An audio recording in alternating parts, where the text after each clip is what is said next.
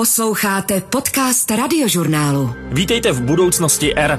Severoatlantická aliance se chce víc zaměřit na vývoj moderních technologií a vědu, aby držela krok s dnešní extrémně rychle se vyvíjející digitální dobou a s ní spojenými hrozbami. A mladý český vědec Jan Lukačevič bude u toho. Generální tajemník NATO Jens Stoltenberg v pondělí 9. listopadu na samitu mládeže v německém Mnichově jmenoval 14 tzv. Young Leaders, osobností pod 35 let z oblasti vědy, politiky, ale i soukromého sektoru, které by měly do struktur aliance vnést čerstvý pohled na věc.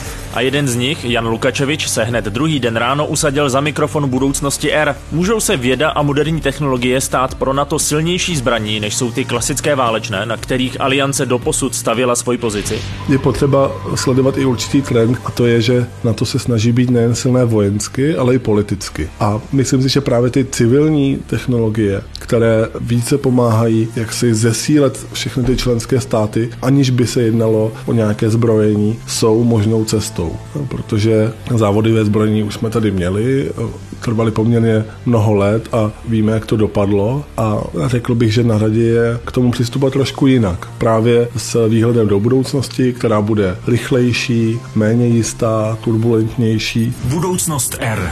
Tak jo, Honzo, vítej eh, v budoucnosti R. Dobré ráno vlastně. Dobré ráno a díky za přivítání. Jak bych tě teď měl vlastně oslovovat, protože ty si tenhle týden byl jmenovaný mladým lídrem Young Leader Severoatlantické aliance, nezávislým expertem, který by měl pomáhat tou institucí. Mimochodem, blahopřeju, teda my jsme se viděli už od té doby, ale ještě jednou takhle na záznam eh, velká gratulace teda. Moc krát děkuju za gratulace a přání a myslím si, že mě můžeš dál oslovat Jene.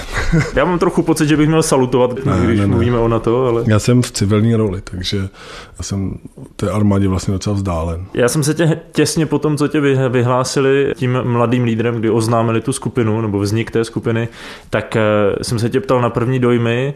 Rozleželo se to trochu? Ty dojmy jsou stále eh, velice podobné. Pořád je to ta směsice nadšení, odpovědnosti, řekněme, chuti do práce, takové té klukovské radosti, že se něco takového povedlo.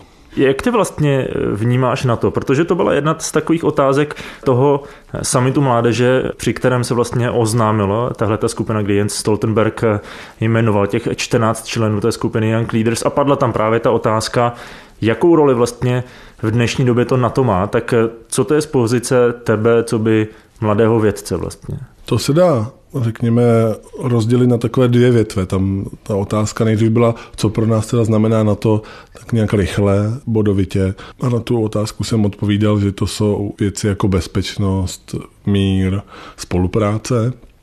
A ta druhá část otázky, co pro mě na to znamená, do určité míry pokrývá už odpověď na tu otázku první, nicméně se to dá rozvést, eh, že se jedná o alianci, která zajišťuje nám všem eh, poměrně klidný, bezpečný a pohodlný život. Nicméně to znamená, že máme i nějaké závazky, které bychom měli naplňovat a Věda se do toho motá například tak, že jednou z cest, jak tyhle závazky můžeme my, jako třeba Česká republika, naplňovat, nebo ty státy, které nenaplňují tu dvouprocentní hranici jakéhosi požadavku nebo závazku vůči na to, ji můžou naplňovat právě tak, že více investují do toho civilního nebo civilně vojenského výzkumu, který může přispět jak na poli té technické dominance Severoatlantické aliance, tak i těm civilním obyvatelům, kteří z toho můžou benefitovat nejrůznějšími vynálezy.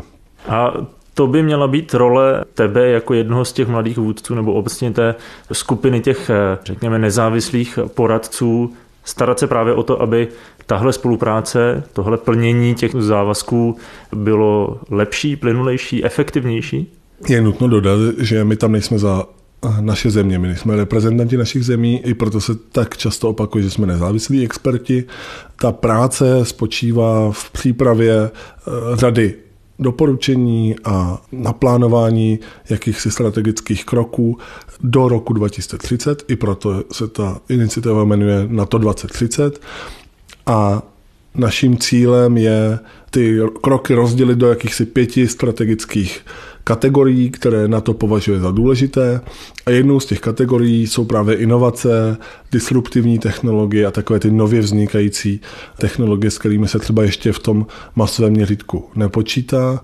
Moje úloha je navíc eh, vést tuto skupinu právě na základě vlastní expertízy a pak už je to věc nějakého vlastního pohledu na věc a toho, eh, jakým směrem chci tu skupinu ovlivňovat a vést.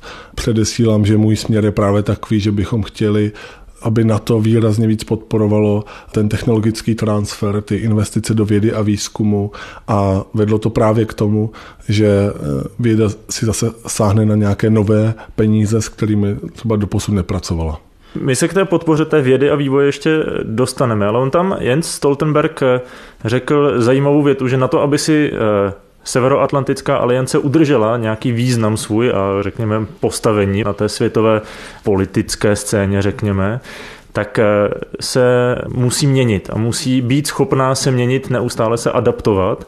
Mimo jiné proto, aby byla schopná, řekněme, eh, ten stávající svět nebo své členské státy chránit i před moderními hrozbami, před nějakými digitálními hrozbami, před eh, hybridní válkou v podstatě, tak souhlasíš s tím, že v současné době to na to třeba tohleto Eh, tolik nedělalo, že tolik nedrželo ten krok s tou moderní, digitální, hybridní dobou? Nemůžu říct, že by vyloženě nedrželo krok. Ten problém je trošku jiný. Ten vývoj je eh, výrazně rychlejší, než kolik může organizace jako NATO s 30 členskými státy ustíhat bez nějakých velkých razantních změn. A řekněme, přizpůsobení se právě tomuto tempu. Takže jeden z našich cílů je právě to na to a její procesy redesignovat natolik, aby bylo schopné třeba stíhat tyto procesy vývoje a akcelerace vzniku nových technologií. A naopak je třeba efektivně používat hned v zárodku a tím získávat jakousi strategickou a technologickou dominanci nad jinými organizacemi nebo e, zeměmi a celky, které třeba takhle rychle nebudou schopny se adaptovat. Jasně, to znamená, když nic jiného, tak mít přehled, co se v těch jednotlivých členských státech děje, co tam zrovna vyvíjí, aby e, případně bylo schopné na to si to v uvozovkách vzít a použít tam, kde je to potřeba. Přesně tak. Myslím si, že jeden ze základních problémů té hybridní války, pokud tak o ní můžeme mluvit, je právě to, že jsme tak trochu o krok pozadu, nebo možná už je to nároveň, ale ten první krok nebyl ze strany Severoatlantické aliance a tak to vyžadovalo velké úsilí se v situaci zorientovat a rychle začít nějak reagovat. A bylo by super, kdybychom k tomu roku 2030 se dostali do té opačné role, že my jsme ti, kteří dělají první krok a naopak ostatní se snaží stíhat to naše tempo. O jakých technologiích se vlastně konkrétně bavíme? Ty jsi zmiňoval, na tom pondělním summitu si zmiňoval umělou inteligenci, jakkoliv já ten termín nemám úplně moc rád, protože je jako z mého pohledu příliš široký a příliš jako zobecňující na to, že se pod tím skrývá spousta jiných technologií, ale Řekněme, že ano, že, že budeme mít nějaké, řekněme, algoritmy nebo prostě systém algoritmů, který bude pomáhat s rozhodnutími, tak jak si to naznačovalo ty, to znamená, aby byla co nejsprávnější, co nejrychlejší, postavená na skutečných datech, které máme k dispozici. To samo o sobě stačí, nebo co, co se ještě zatím skrývá? Pomocí jaké technologie můžeme na ty moderní hrozby reagovat? Já jsem se tu odpověď snažil zjednodušit, protože jsem odpovídal Borisi Johnsonovi a nebyl úplně velký prostor nějakým způsobem se rozpovídat. Takže pod AI já v tomhle konkrétním případě rozumím právě ty analytické nástroje, které nám pomůžou pracovat s velkým objemem dat, který my jako lidé nejsme třeba schopni tak dobře a rychle zanalizovat a pomůže nám třeba vyprodukovat vhodné závěry, s kterými můžeme pracovat právě pro rozhodování. To byl takový jako první pilíř, o kterém jsem mluvil. Dalším pilířem jsou potom technologie, které se týkají kosmu a které se týkají těch zbraňových systémů. Hodně se skloní takzvané hypersonics, to znamená vysoce nadzvukové zbraně ale nemusíme se bavit jenom o zbraní, jde i, o to, jak třeba lépe pracovat s daty z kosmických sond nebo z družic, které pozorují Zemi a mají celou řadu snímacích technologií. No a do třetice jsem mluvil o tom, že se vlastně ještě může vyloupnout celá řada zajímavých nových technologií, různých eh, nápadů a že by stálo za to, aby se na to věnovalo právě investici do nejrůznějších spin-offů a podporovalo ten technologický transfer v těch jednotlivých členských státech, protože nevíme, co z toho vlastně vznikne a jak to může třeba sloužit nám všem jako členským státům Severoatlantické aliance. Já ještě než se dostaneme nakonec k tomu vývoji a k té vědě jako takové, tak udělám ještě jednu malou kličku, protože mě zaujalo už to, co jsi říkal. Ty jsi zmiňoval hypersonické zbraně a podobně. Nakolik je vlastně reálné, eh, že se na to skutečně zaměří třeba i převážně na technologie, které nejsou v tom principu jako válečné nebo vojenské, protože nestávají se tyhle ty moderní technologie, tak jak jsme se bavili v té hybridní válce, ty analytické nástroje a podobně ve finále důležitější než ty klasické vojenské eh, technologie? Do určité míry se zvětšuje jejich role a je potřeba sledovat i určitý trend, který eh, teď eh, na to tak nějak objímá, a to je, že na to se snaží být nejen silné vojensky, ale i politicky. A hrát větší roli právě i v tom politickém měřítku.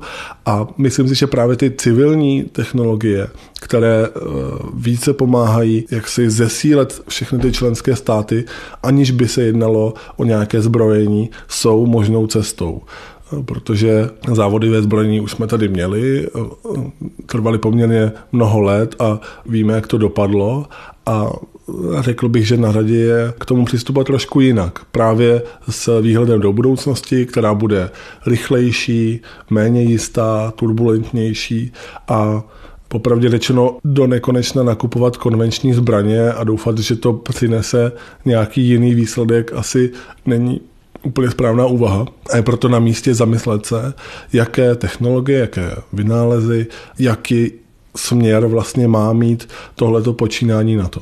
My jsme se bavili v to pondělí právě o tom, že obecně ten rozvoj takovýchto technologií může vlastně ve finále změnit i tu geopolitickou hru nejenom v Evropě, ale obecně na světě, že vzhledem k tomu, že v současné době neustále žijeme, byť už dávno nejsme v době studené války, tak eh, pořád ještě jsou tady takové ty náznaky, jako tady máme raketové silo a míříme ho na vás, takže pojďme udržet světový mír, protože si můžeme jinak velmi ublížit. A tohle by to mohlo změnit, že bude na to silnější v těchto technologiích a bude mít i jiné nástroje než takovou tu klasickou hrubou vojenskou sílu. Určitě to může změnit situaci. Já se domnívám, že těch kroků, které na to může podniknout, je ještě o mnoho víc.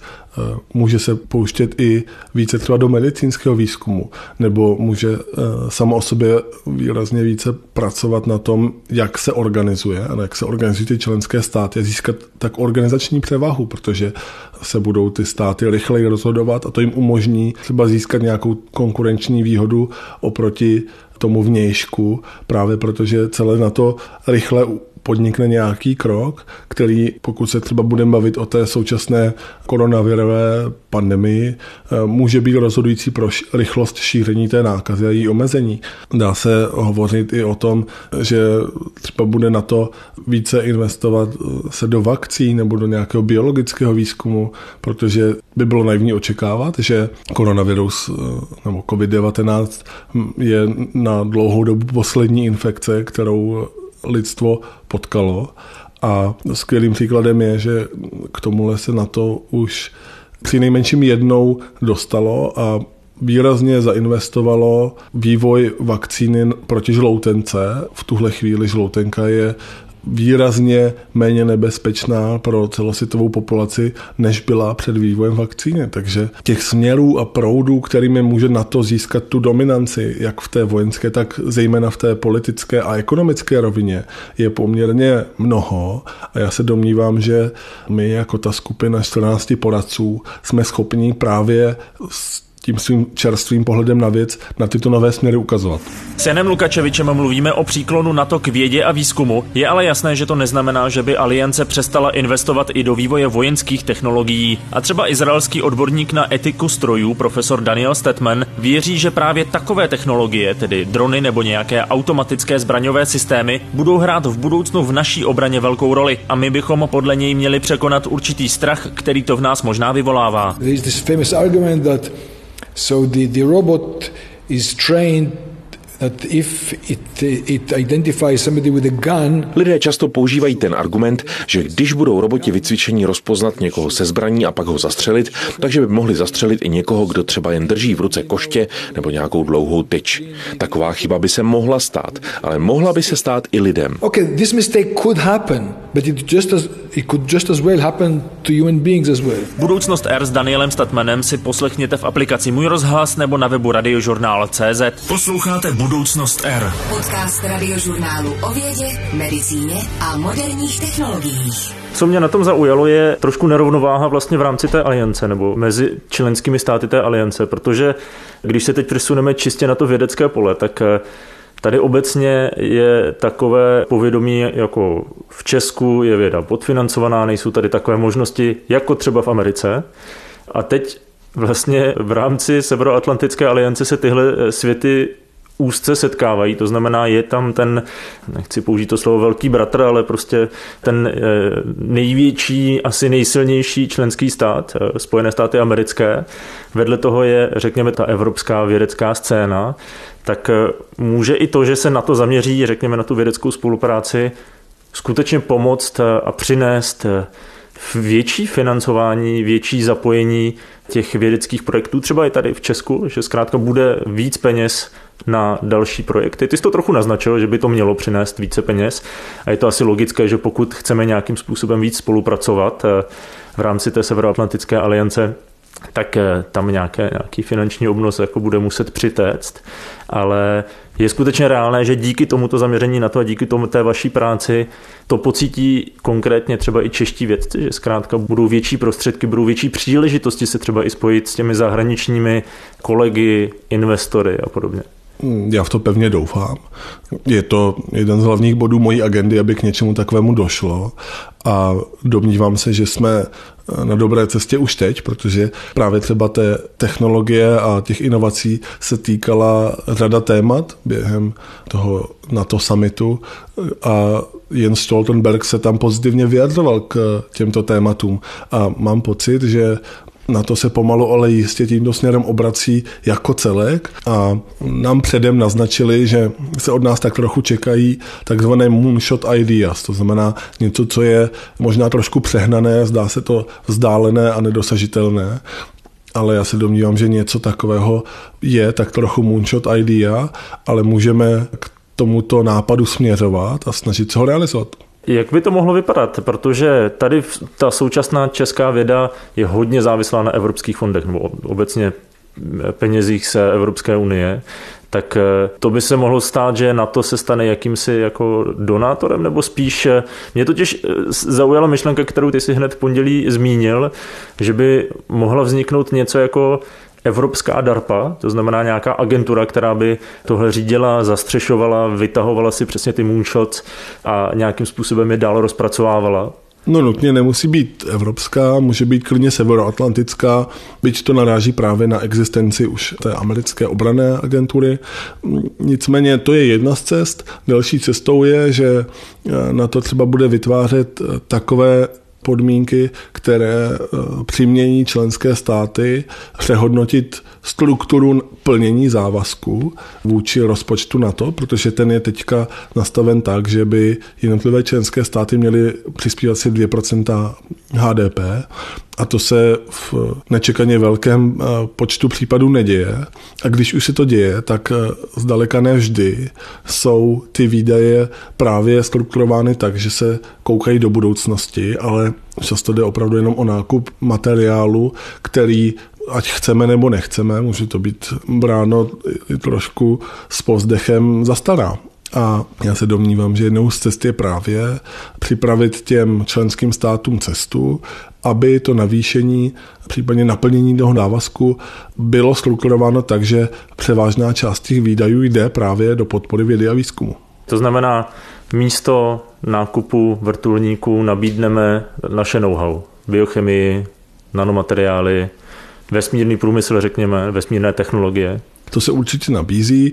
Na druhou stranu bych nechtěl děsit eh, příslušníky armády České republiky, že bychom je snad měli připravovat o nějak o peníze nebo zastavit nákupy vojenské techniky. Je potřeba, abychom byli stále platným členem i v té čistě vojenské rovině.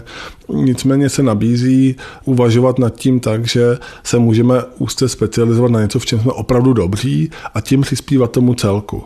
To přispívání v vozovkách v symbolické rovině všude něco se mi zdá do určité míry neefektivní a ta aliance je dostatečně velká na to, aby si jednotlivé země ty kompetence trošku rozdělili a využívali svých předností, protože právě v okamžiku, kdy každý bude dodávat to nejlepší, co umí, eh, může být celá aliance silnější. Původně jsem chtěl celý rozhovor s Janem Lukačevičem vést víc o tom, jak stávající pandemie koronaviru ovlivní vědu jako takovou. S nadsázkou jsem uvažoval nad tím, jestli to přitáhne mladé k vědním oborům, stejně jako úspěchy českých sportovců zvýší počet dětí, které najednou chtějí dělat daný sport. Janovo jmenování do skupiny Young Leaders mi nakonec trochu změnilo plány, ale nebojte, k původnímu tématu se dostaneme hned v následující části rozhovoru. Zmíníme mimo jiné i určité zefektivnění různých schvalovacích procesů, které by ta stávající situace mohla přinést, například v medicínském vývoji. O tom jsem ostatně už na jaře v budoucnosti R mluvil i s docentem Jiřím Malým z pražského IKEMu. Ten velmi konzervativní přístup těch posledních let opravdu nechával jenom velmi malý prostor pro implementaci nových technologií do té medicíny. A určitě musíme být ostražití, abychom nepustili do oběhu něco, co by ty lidi ve finále poškodilo, ale na druhou stranu myslím si, že to, co dneska se dělo, že trvá dekádu, než uvedete něco nového opravdu, takže to je v klinické praxi, to je strašně dlouhá doba. Posloucháte Budoucnost R. Mě teď v hlavě vyskočila taková myšlenka a samozřejmě je, je třeba říct, že při ní odhlížím od všech těch negativních dopadů, které ta současná situace má, ale vlastně, když bych se na to podíval velmi černobíle, tak eh, to stávající období, nebo ta situace, ve které jsme, eh, té vědě docela prospívá. Tady Jens Stoltenberg eh, jasně mluví o tom, že vědu chce více podporovat, že i na to by mělo hrát větší roli ve zvládání eh, situací, jako je ta pandemie COVID-19. Obecně eh, se teďka na vědu hodně zaměřuje pozornost na hlavně tedy nějaké jako biochemické společnosti, které vyvíjejí vakcíny a podobně. V podstatě denně vidíme vědce ve vysílání, tak když to řekneme trošku cynicky, tak je to taková trochu zlatá doba vědy. Nejsem si jistý, jestli s tím můžu souhlasit, protože hodně záleží na měřítku. Když se koukáme na to úplně globální měřítko, tak to je rozhodně eh, moment, kdy se věda dostává více do hledáčku pozornosti jak veřejnosti, tak médií. Nicméně pokud začneme sestupovat níže, tak zjistíme, jakými různými změnami a otřesy ta věda prochází, jak některé oblasti eh, jsou trochu marginalizovány, protože se bude měnit struktura financování jednotlivých vědeckých oborů a jak složitá je ta vědecká práce v tady té době koronavirové, kdy se nedají eh, organizovat klasické konference, kde právě probíhá velké množství různých dohod eh, nad budoucími výzkumy. Třeba tohle se ukáže, řekl bych, řádově za několik let, kde uvidíme, jestli třeba ubylo těch výzkumných projektů, protože lidé neměli možnost se pobavit právě mimo to plenární zasedání na nějaké konferenci a vymyslet společně nějaký nový projekt. A v tom úplně nejmenším měřítku, tak eh, když budu mluvit třeba o tom našem oboru, tak se výrazně zkomplikovalo to, jak se dají ty kosmické sondy stavět, protože najednou ty velké mezinárodní projekty naráží na to, že zdaleka ne všichni můžou cestovat, zdaleka ne všichni můžou do těch vývojových center, testovacích laboratoří a podobně. A když už můžou, tak je to za cenu vyšších nákladů a tu práci to vlastně komplikuje. A to pomíjím právě ten aspekt konferencí, který dopadá vlastně i na nás a nějakým způsobem nás to přimělo změnit ten náš způsob práce a uvažování nad eh, těmi vědeckými výstupy. Tak já jsem si tak maloval, že ta stávající situace naopak bude motivovat třeba mladé lidi víc k tomu, aby se věnovali vědě, protože budou mít pocit, že se věda obecně a vědci dostávají zase do popředí, že dostávají ten, že se na ně klade ten dostatečný důraz, tak eh, ty se obáváš, že naopak eh, by mohlo dojít k nějakému krátkodobému útlumu kvůli tomu? Já si myslím, že je to jedno s druhým, že ani jeden z nás nemá, řekněme, ultimátní právo na pravdu, nebo neříká něco, co by bylo v kontradikci toho druhého a všechny ty věci se dějí paralelně. Ta věda opravdu teďka bude lákat více a více mladých lidí, protože v tom vnímají jakousi cestu, jak přispět a pomoct, protože tak je to často v těch médiích prezentováno. Na druhou stranu třeba ty stávající projekty můžou mít problémy s tím, eh, jak je financovat, eh, jak řešit tady ty náhle nastalé logistické problémy, které nejsou nějak zohledněny třeba v těch grantových rámcích, protože nikdo nečekal, že se něco takového stane a se pracně různými doložkami a výjimkami upravují ty pravidla. Takže je to jedno s druhým, nedá se říct, jestli by to bylo špatné nebo dobré jako celek. Na druhou stranu, pokud tam člověk má vidět nějakou cestu, tak já si myslím, že to je cesta, která je spíš pozitivní a že to té vědě v dlouhodobém měřítku pomůže, protože se některé procesy zefektivní, opustí se třeba nějaké formáty, které byly sice tradiční, ale nemusely úplně sloužit ku prospěchu věci a že to naláká výrazně víc a třeba ten zájem veřejnosti a celkově to povědomí o vědě bude větší a o poznání lepší, což by mohlo třeba dlouhodobě s tím financováním pomoct.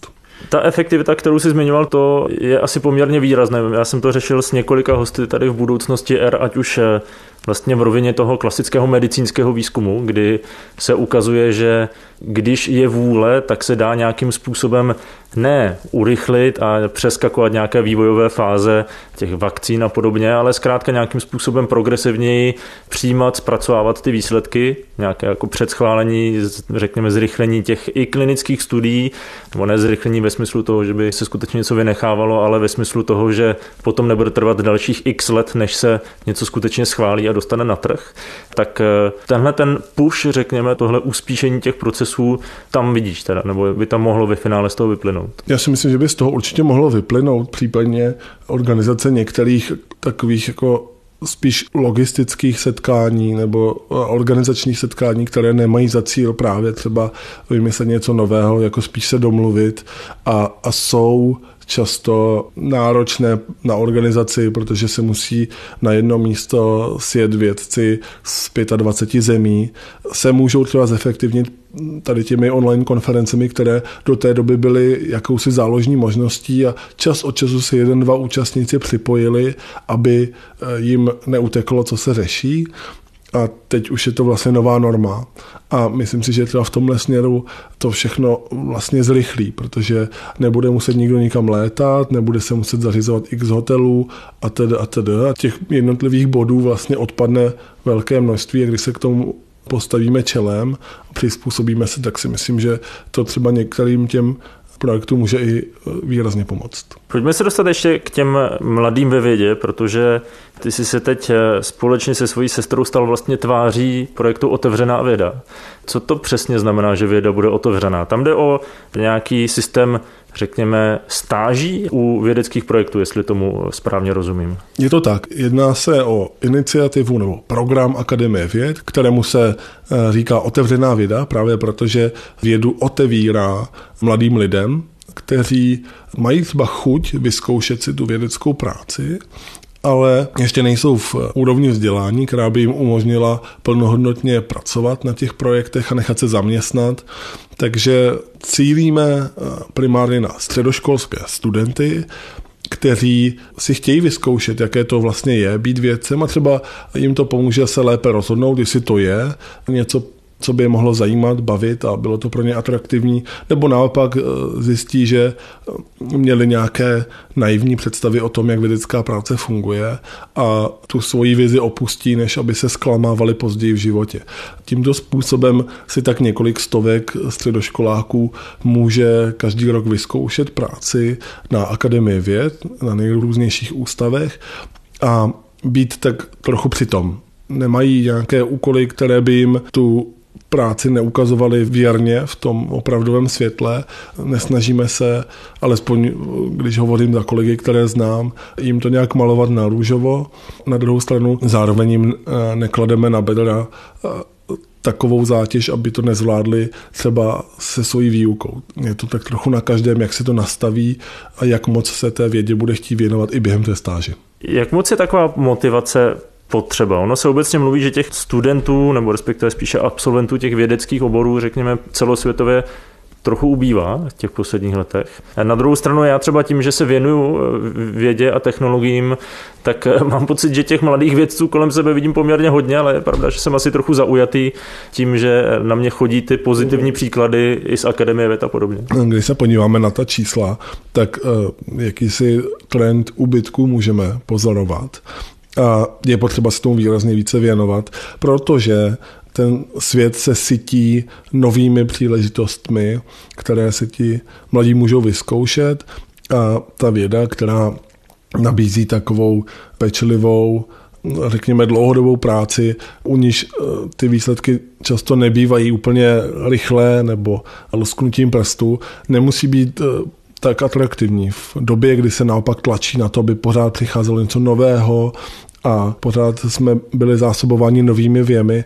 To nemusí působit eh, jako to nejatraktivnější možné odvětví a je proto potřeba ukazovat těm mladým lidem, jaká vlastně věda je jak zábavná je, že je to velice smysluplná činnost, která pomáhá ostatním a že si v tom každý může najít zase něco tak trochu svého. To, že ty pozoruješ více a více mladých vědců okolo sebe, asi myslím, že je spíš důsledek toho, že se trochu mění to klima v naší společnosti, které dává těm mladým vědcům větší prostor.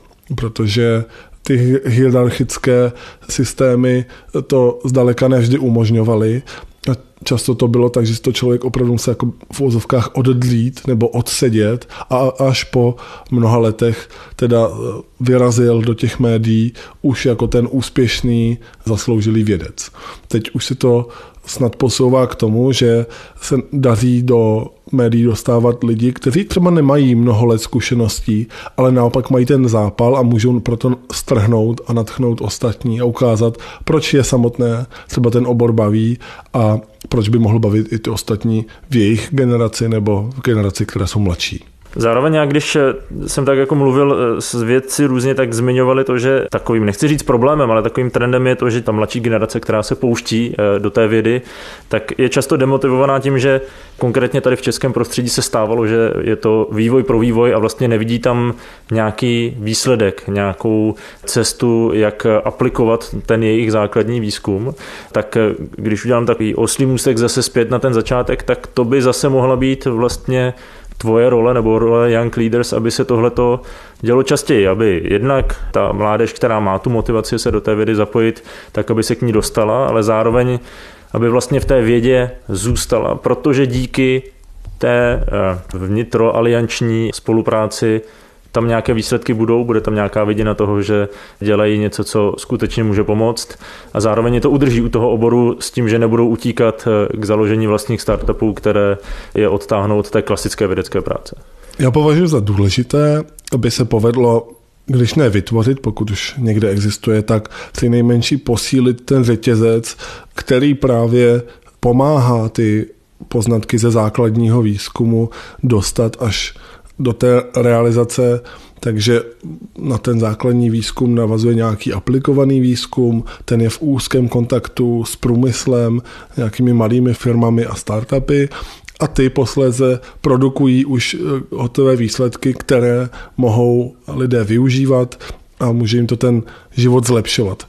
A to se neděje zdaleka všude, zdaleka vždy. A právě takovýhle řetězec může pomáhat jak mladé lidi udržet u vědy, tak například eh, pomoct těm jednotlivým státům. Když se podíváme třeba na Českou republiku, tak by to mohlo přispět k tomu, že se nám výrazně více diverzifikuje to ekonomické portfolio naší země a trošku v ní ubyde takové té levné práce s nízkou přidanou hodnotou a naopak přibyde práce s tím know-how, které vzniklo u nás v těch vědeckých institucích a má tu hodnotu výrazně, výrazně vyšší a tím pádem se dá za výrazně více prodat a ta země z toho benefituje a bohatne. Děkuji moc, Honzo. Budu držet palce v roli experta nezávislého eh, Severoatlantické aliance a budu držet teda palce, aby se plnily tvé cíle a abychom viděli ty výsledky co nejdřív. Děkuji moc za pozvání, děkuji moc i za otázky a doufám, že je uvidíme. Je potřeba ale být realistický, přece jenom se ta iniciativa jmenuje na to 2030, takže očekávat něco v příštím roce dvou by mohlo být naivní a je to dobrá cesta ke zklamání, takže předesílám, že naše práce je dlouhodobá. Na druhou stranu máme se na to těšit. Takže v roce 2029 si s Honzou dáme repete a, a zhodnotíme to. Dobře, beru to jako závazek. to byla jubilejní 50. epizoda Budoucnosti R. V příštích podcastech se můžete znovu těšit na Soniu Jonášovou z Institutu cirkulární ekonomiky a taky Danu Drábovou, které tak uzavřou první rok Budoucnosti R. Poslechnout si je budete moct zase od čtvrtka v aplikaci Můj rozhlas nebo na webu radiožurnál.cz a samozřejmě i v dalších obvyklých podcastových aplikacích. Z Budoucnosti R se loučím já, Vojtěch Koval a taky Jiří Burda, který se celý ten rok stará o zvukovou podobu podcastu. Mějte se krásně, žijte udržitelně a i vy sami se teď držte. Spolu to všechno nějak zvládneme. Poslouchali jste Budoucnost R. Podcast radiožurnálu o vědě, medicíně a moderních technologiích.